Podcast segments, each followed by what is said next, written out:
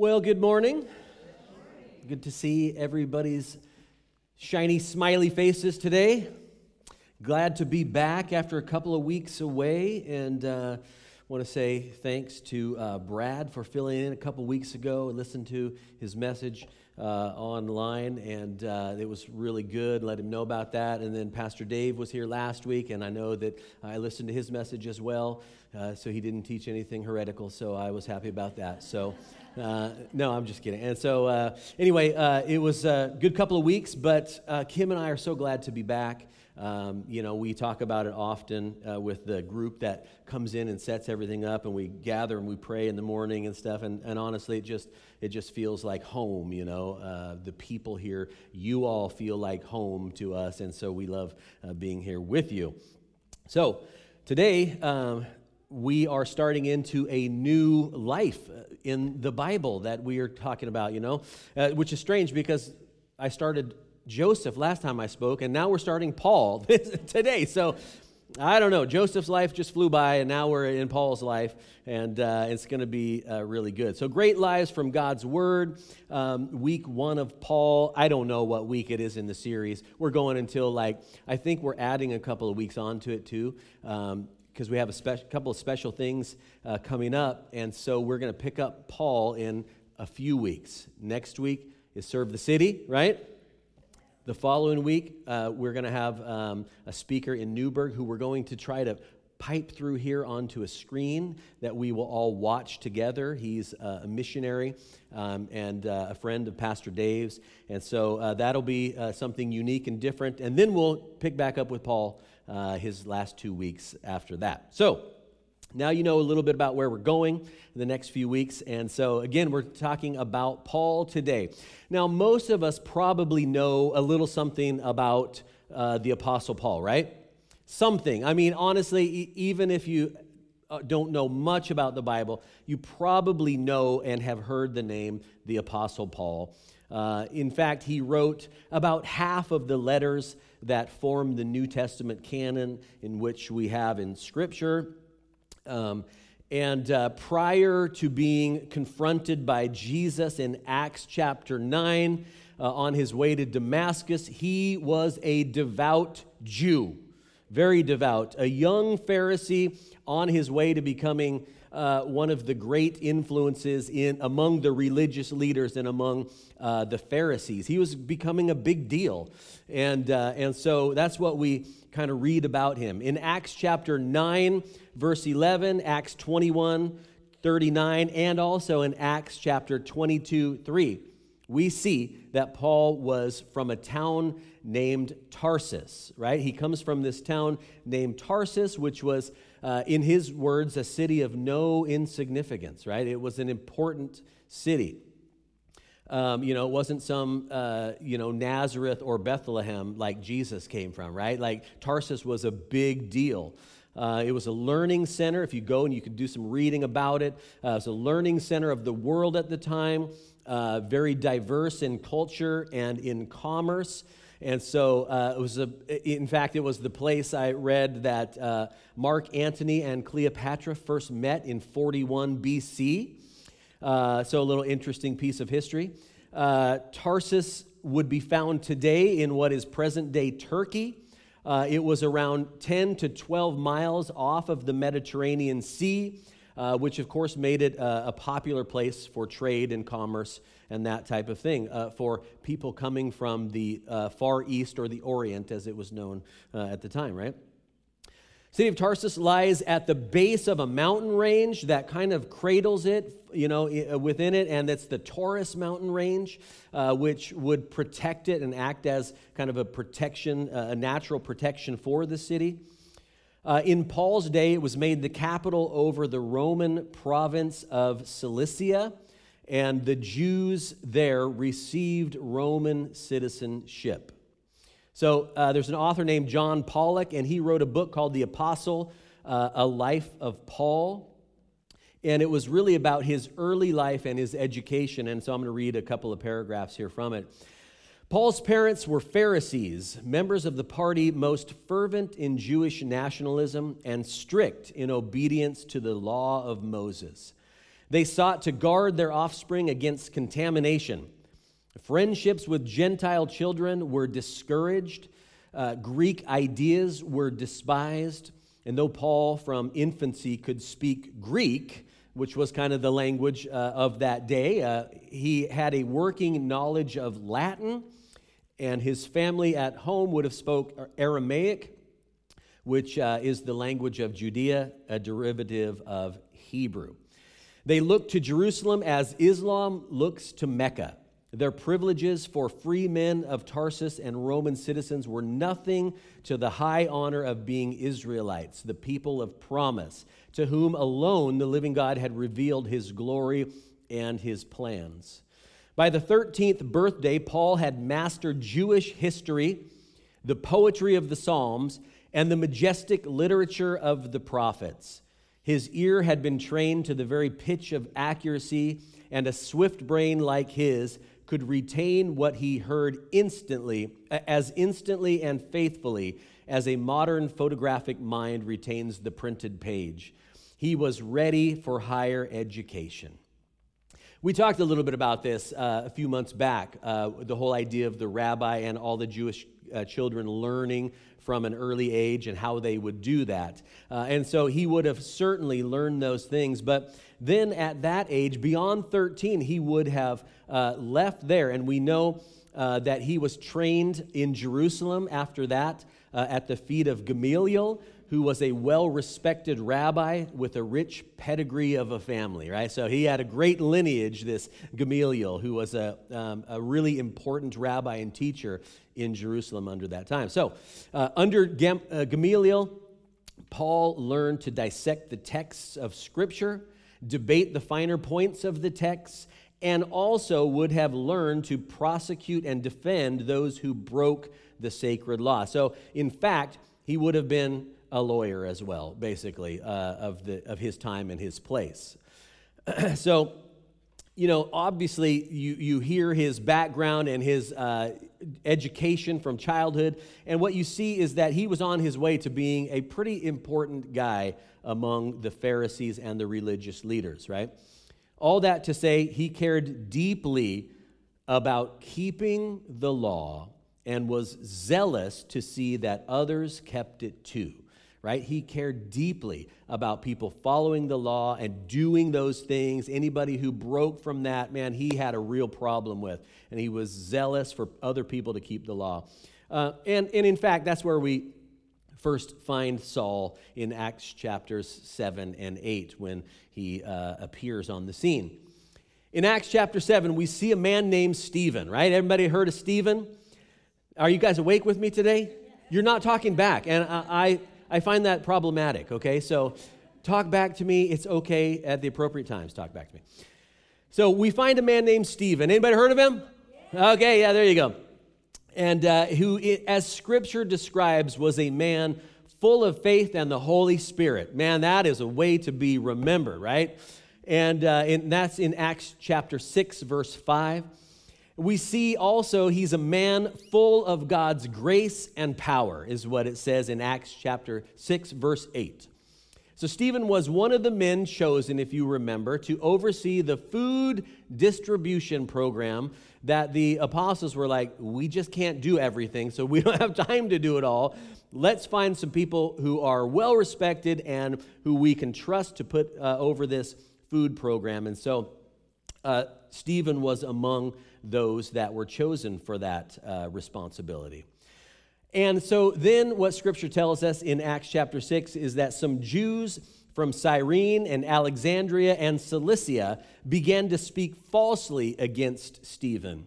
But again, the scriptures state, and they tell it tells us here that they could not stand up against his wisdom and against the spirit by whom he spoke. Now that's an important thing. Stephen didn't merely have human wisdom, okay? He didn't just have human wisdom to be able to share, and boy, that just, you know, knocked everybody back, and it was just incredible. Like, yes, he was wise, but that's not it. Uh, he spoke with the power of the Holy Spirit, so his speech that he gave uh, would have, uh, that actually uh, caused him to be put to death, but uh, in Acts chapter 7, it wasn't just him venting to them, right? It wasn't just him venting to the Sanhedrin and to all the people who had gathered there, this crowd. He didn't just vent to them, be like, all right, you know, if you're going to come against me, I'm going to tell you a thing or two. Like, that wasn't it. But it was spirit led, and we have to know that. And it was a very pointed speech and very much spirit led. And so when you and I, as believers, speak, we might, and it would be good to have human knowledge and insight and all of those things. Study, you know, learn, do those things. Like we should have that plentiful. But true wisdom is found in submission to and the leading of the Holy Spirit of God in our lives. You know, um, until a few months ago, I really didn't know too much about a man named Martyn Lloyd-Jones uh, because in Pentecostal circles, most of the time you don't read his stuff, okay, and just to be honest. But, uh, but I, read, uh, I read a book from, uh, that was about his life. And so I actually subscribed to this podcast uh, that plays his, his uh, sermons. And he was born in 1899 and he died in 1981 and he pastored the Westminster uh, Chapel in London, England, for a number of years. Um, and I started listening to his messages uh, online, and, uh, and I listened to one a couple days ago called The Authority of the Holy Spirit. And, uh, and the statement that stood out to me uh, the most was this, and, and he's not for everyone, okay? So, like, if you're looking to be entertained by a message, don't go listen to Martyn Lloyd-Jones, okay?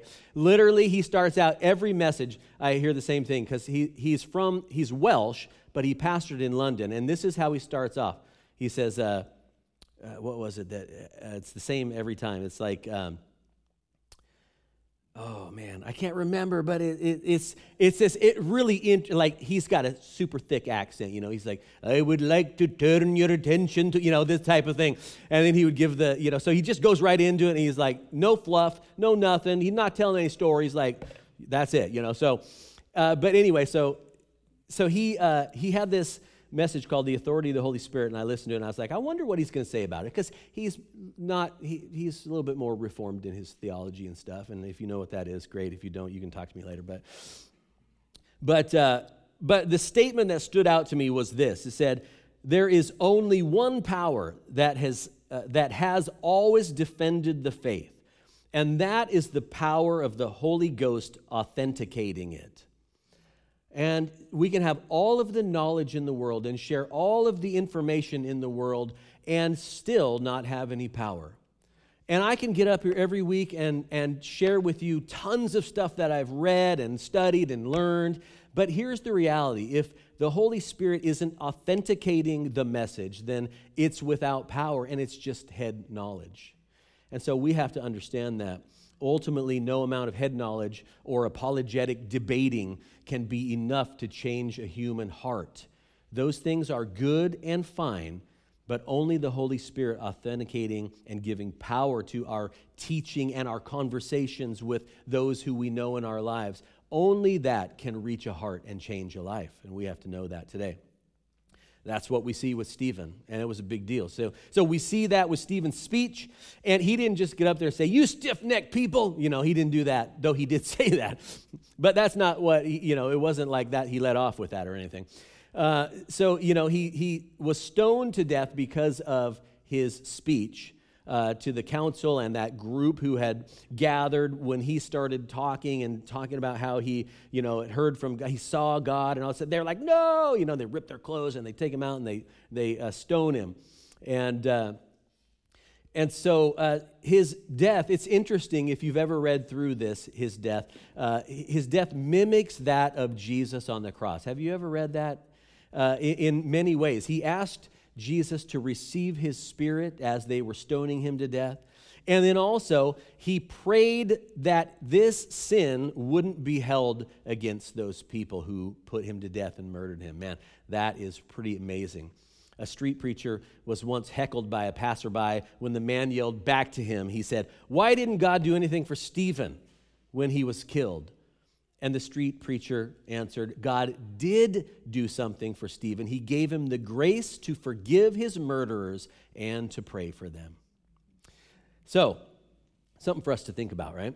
how true is it? Jesus prayed for those who put him to death, just as Stephen did, uh, and gave grace in the same way. As Stephen was killed, there was a young religious zealot that we read about, and his name is Saul, right? And he was nearby and he was affirming and agreeing with what was happening as they were stoning him to death. And so then we come to chapter 8, and we're going to read Acts 8 1 through 3. Acts 8 1 through 3. I have it here in the NLT. It says, Saul was one of the witnesses, and he agreed completely with the killing of Stephen. A great wave of persecution began that day, sweeping over the church in Jerusalem, and all the believers, except the apostles, were scattered through the regions of Judea and Samaria. Some devout men came and buried Stephen with great mourning. But Saul was going everywhere to destroy the church. He went from house to house dragging out both men and women to throw them into prison. So we see Saul, and he's consenting and affirming uh, Stephen's death. He agrees completely with it, right? It, it makes him happy, joyous inside to see this follower of the way put to death. And, uh, and so the word here that's used in many translations, agreed completely, uh, it's a Greek word and it means to approve of, and, but not only to approve of, it means to applaud. So he is standing by applauding what's going on and the killing of this uh, follower of Jesus. And so, with him applauding it with great pleasure, he was a zealous persecutor, uh, but not thinking of himself as such at the, in the moment, right? He wasn't thinking of himself as a zealous persecutor but rather he thought that he was serving God. He thought this was good and right, and he was serving God, and he was doing it with a clear conscience. That's what he tells Timothy in 2 Timothy 1 3, that he did it with a clear conscience because he thought he was doing God's will, right? Next, we see uh, that there was uh, uh at the center of this great wave of persecution, that's where Saul was. And it swept over the entire church in Jerusalem. And it says, uh, it says that they were scattered, right? All the believers from Jerusalem were scattered. Now, where were they scattered to? What did, I just read it actually, so it's not that hard. Where were they scattered to? Specifically, Judea and Samaria, right? Uh, which is very uh, interesting because um, does that sound familiar to anybody? Right? Well, where, where do we find that? in Scripture. Uh, you can talk back to me now. In the Great Commission, right? In the Great Commission. You're going to be my witnesses where? in Jerusalem, Judea, Samaria, and then Carlton, Oregon, right? The, the ends of the earth from there. And uh, so it's very interesting. They scattered uh, about, and here's this great persecution at hand, and yet Jesus had already told the believers and the followers that they would be his witnesses in these areas. Now, they probably thought, hey, we're going to go out and this will be our choice to go, to go to these places and be a witness. But in fact, there was great persecution that forced them out into these other places to be his witness, right? And so it was no accident in God's providential plan, even if it meant hardship for his people in the moment, right? even if it meant hardship for his people in the moment. God's, I, say this a lot, and I, try, I hope we all get it. Like God thinks beyond weeks and months and years, right? That's how we think. That's how we think. We're thinking weeks, months, years, right? If something takes years, it's taken forever, right? Something takes months, we have a hard time with it. And sometimes, if it takes weeks, we're struggling with it, right? And yet, God thinks generations ahead. And so, even if the people had to be in a struggle for the moment, they were scattered out for God's larger plan to be fulfilled. And I think that's something that we need to keep in mind if we're walking through difficulties and hardships. Uh, to think, to keep in mind that God's plan is greater than us in this very one little moment. We might struggle, we might have a struggle in front of us, we might walk through difficulties, but at the end of the day, He's thinking generations, and we can trust that His providential plan is greater than our momentary struggle. Amen? You with me? All right. So they were scattered like salt from a salt shaker out around the area to spread the gospel message to those around. And frankly, no Jew would choose to go to Samaria, right? Right, Brad? No Jew would choose to go to Samaria. They're like, Samaria, like the Samaritan people were a mixed breed of people, and they didn't like that at all right? When the Assyrians took over Israel, uh, the northern kingdom, they uh, took the Jews out and threw Gentiles down there, and on purpose put Gentiles down there. And so there was this mixed race of people, which became the Samaritans, and the full bred Jews were like, we don't want anything to do with these people. And so nobody would go there on purpose as a Jew, but you know, this persecution shoved them up in there, and they did what they do anywhere, which was spread the message, right? So, Saul was a great persecutor in it all. And uh, some translations read that he was wreaking havoc. Anybody's translation have that? He was wreaking havoc, right? On the church in every town that he came. Uh, the NLT I just read says to destroy the church. But his aim was this he was going to put an end to the people who were followers of the way. Now, followers of the way were just Christians before they were known as Christians, right? And so this is how they were known people, uh, people of the way. And uh, the picture here in this wreaking havoc is Saul was like a wild animal ripping apart his prey. That's the picture. So when you think he was just, oh, come on, put your hands behind your back, you know, or whatever, that's not it at all, right? That's not it. And so he was wreaking havoc. And that, the, the word there actually uh, is a picture of an animal mangling his prey. And uh, so that's what he was doing. It wasn't pretty. Right? He dragged them to prison, but in Acts chapter 8 and Acts chapter 22, as he reflected back on his pre Jesus time and life, he said he even persecuted them unto death. So we know it wasn't just putting them in prison for their faith, but he wanted them dead. He wanted to exterminate the church. He was a man on a mission to destroy what he thought was rotten, right? Uh, almost like a, a zealous terrorist might be today of some sort. And so, you know, today, just understand, we might say, we might read this and say, there's no hope for that guy, right? The pre Acts chapter 9 uh, Saul, we might say, boy, there's no hope for that guy. Uh, and, and, we could all understand why we would say that, right? Like, he's a persecutor of Jesus' followers. But the grace of God, amen? Saul, eager to kill the Lord's followers, set out to find as many as he could and bring them back to Jerusalem. And so, uh, Acts chapter 9, verses 1 and 2 is what we'll read next here. It says, Meanwhile, Saul was uttering threats with every breath and his, was eager to kill the Lord's followers. So he went to the high priest and he requested letters addressed to the synagogues in Damascus, asking for their cooperation in the arrest of any followers of the way that he found there. He wanted to bring them, both men and women, back to Jerusalem in chains. And so he's, all, he's ready, willing, and able. He's got the correct papers to go and take care of this.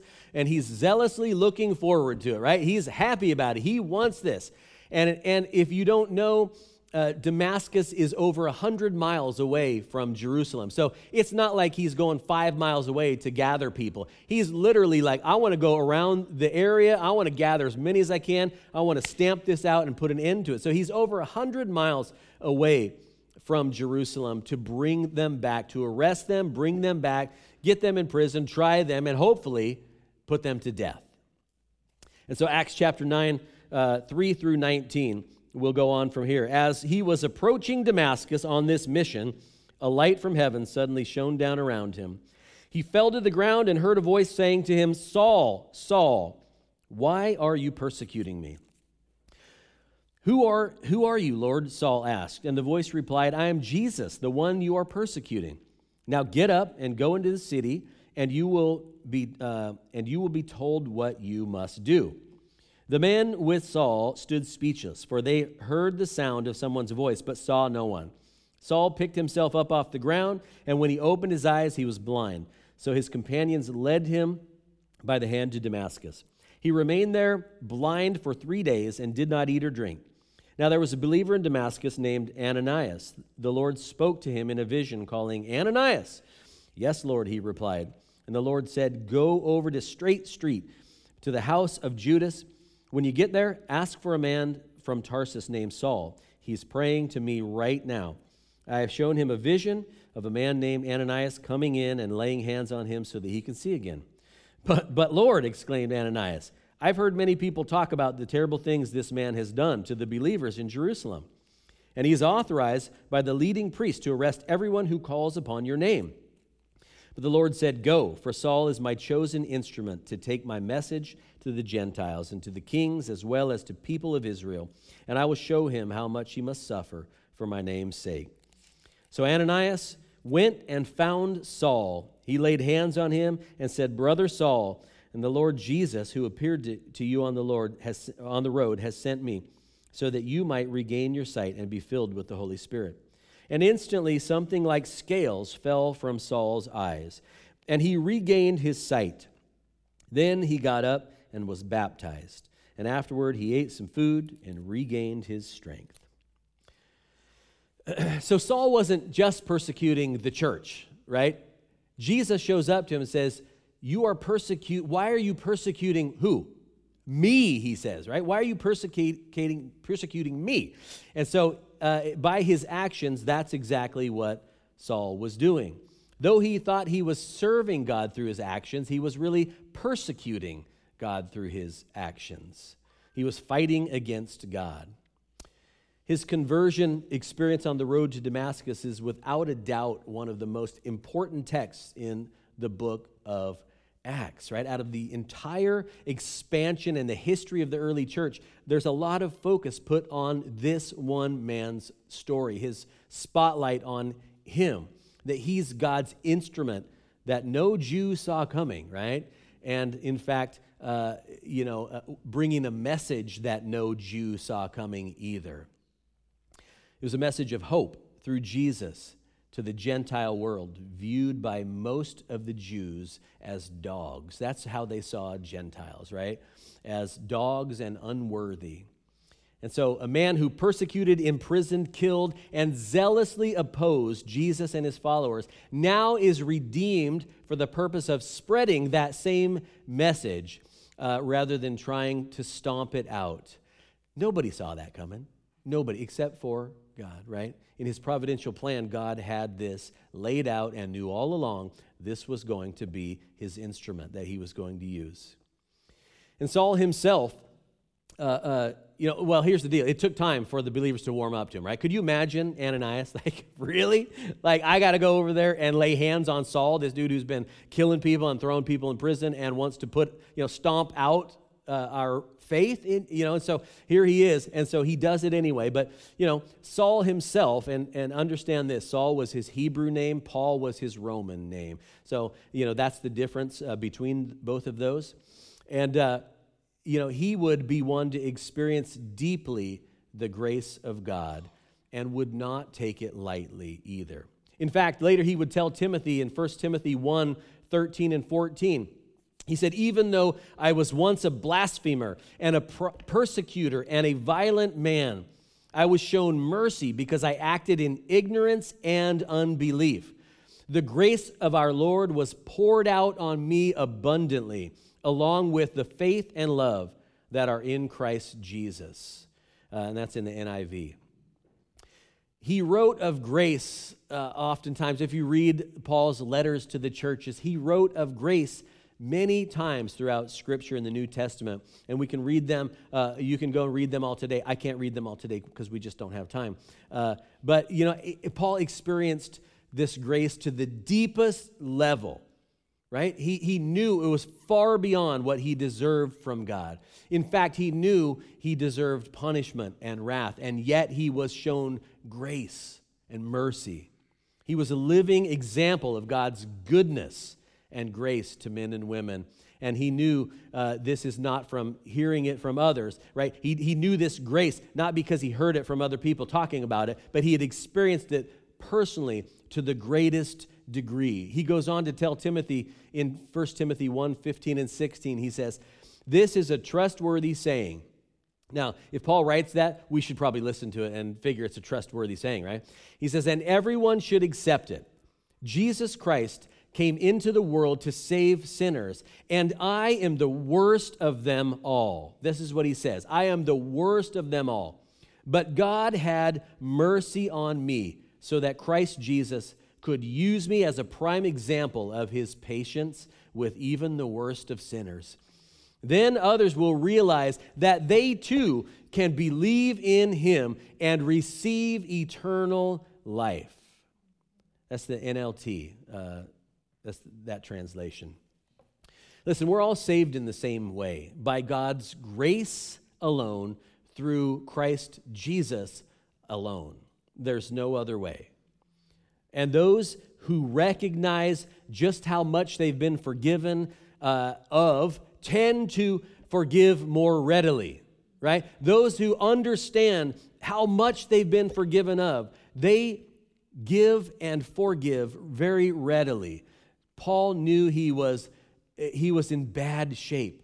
His past uh, had condemned him, right? Like there's his actions had condemned him, and he knew it. I was the worst of all sinners, he calls himself. But those who recognize how much grace they've received from God tend to give grace to others more readily, too. And today, the good news is that the offer still stands and that God's saving grace is still given to those who repent and believe and persevere in the faith until seeing Jesus face to face. No one is beyond God's reach, guys. No one is beyond God's reach.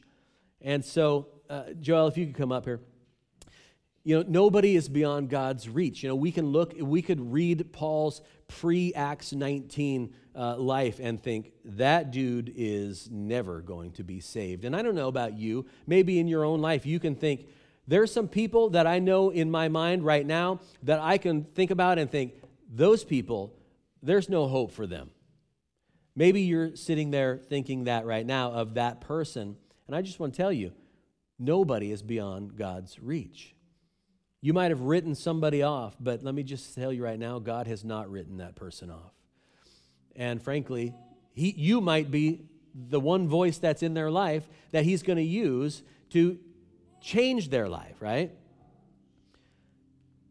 So, who is it that you might need to pray for or share the gospel with? Who is it that you need to forgive today or give grace to today? Maybe there's somebody in your life you've been holding forgive, withholding forgiveness from or not uh, giving grace to for one reason or another.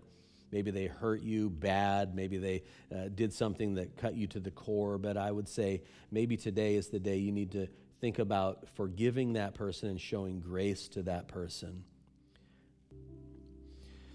That's right.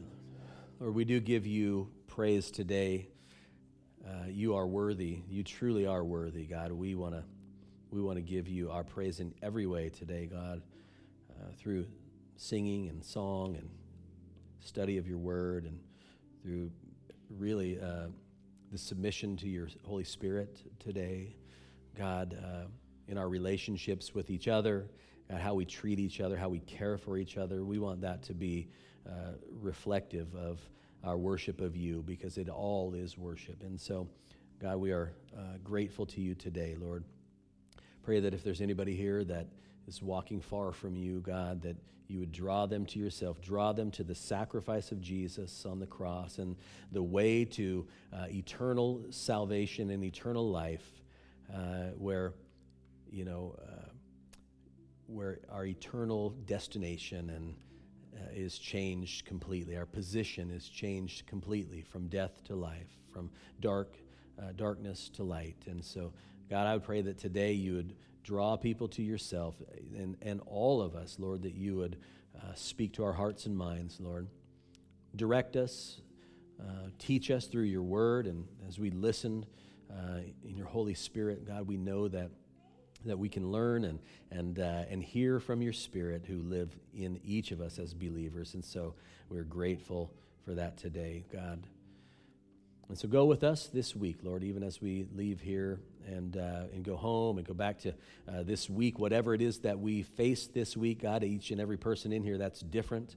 But we would ask that you would guide us and lead us by your Holy Spirit, that we would be people who are in the Word and, uh, and listening, reading your Word and listening to the voice of your Holy Spirit in our lives. And so we pray these things this morning. We're grateful to you in Jesus' name. Amen.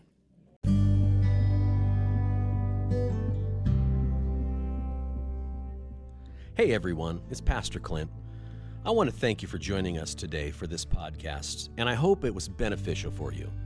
Our vision at Family Life Church is simple to create a safe and authentic environment for people to encounter Jesus. If you have any questions or would like to connect with us, please don't hesitate to send us an email at admin at myflc.org or connect with us via social media on Facebook or Instagram at Family Life Church Newberg. We'd enjoy hearing from you. Again, thank you for listening today, and God bless you as you pursue Him.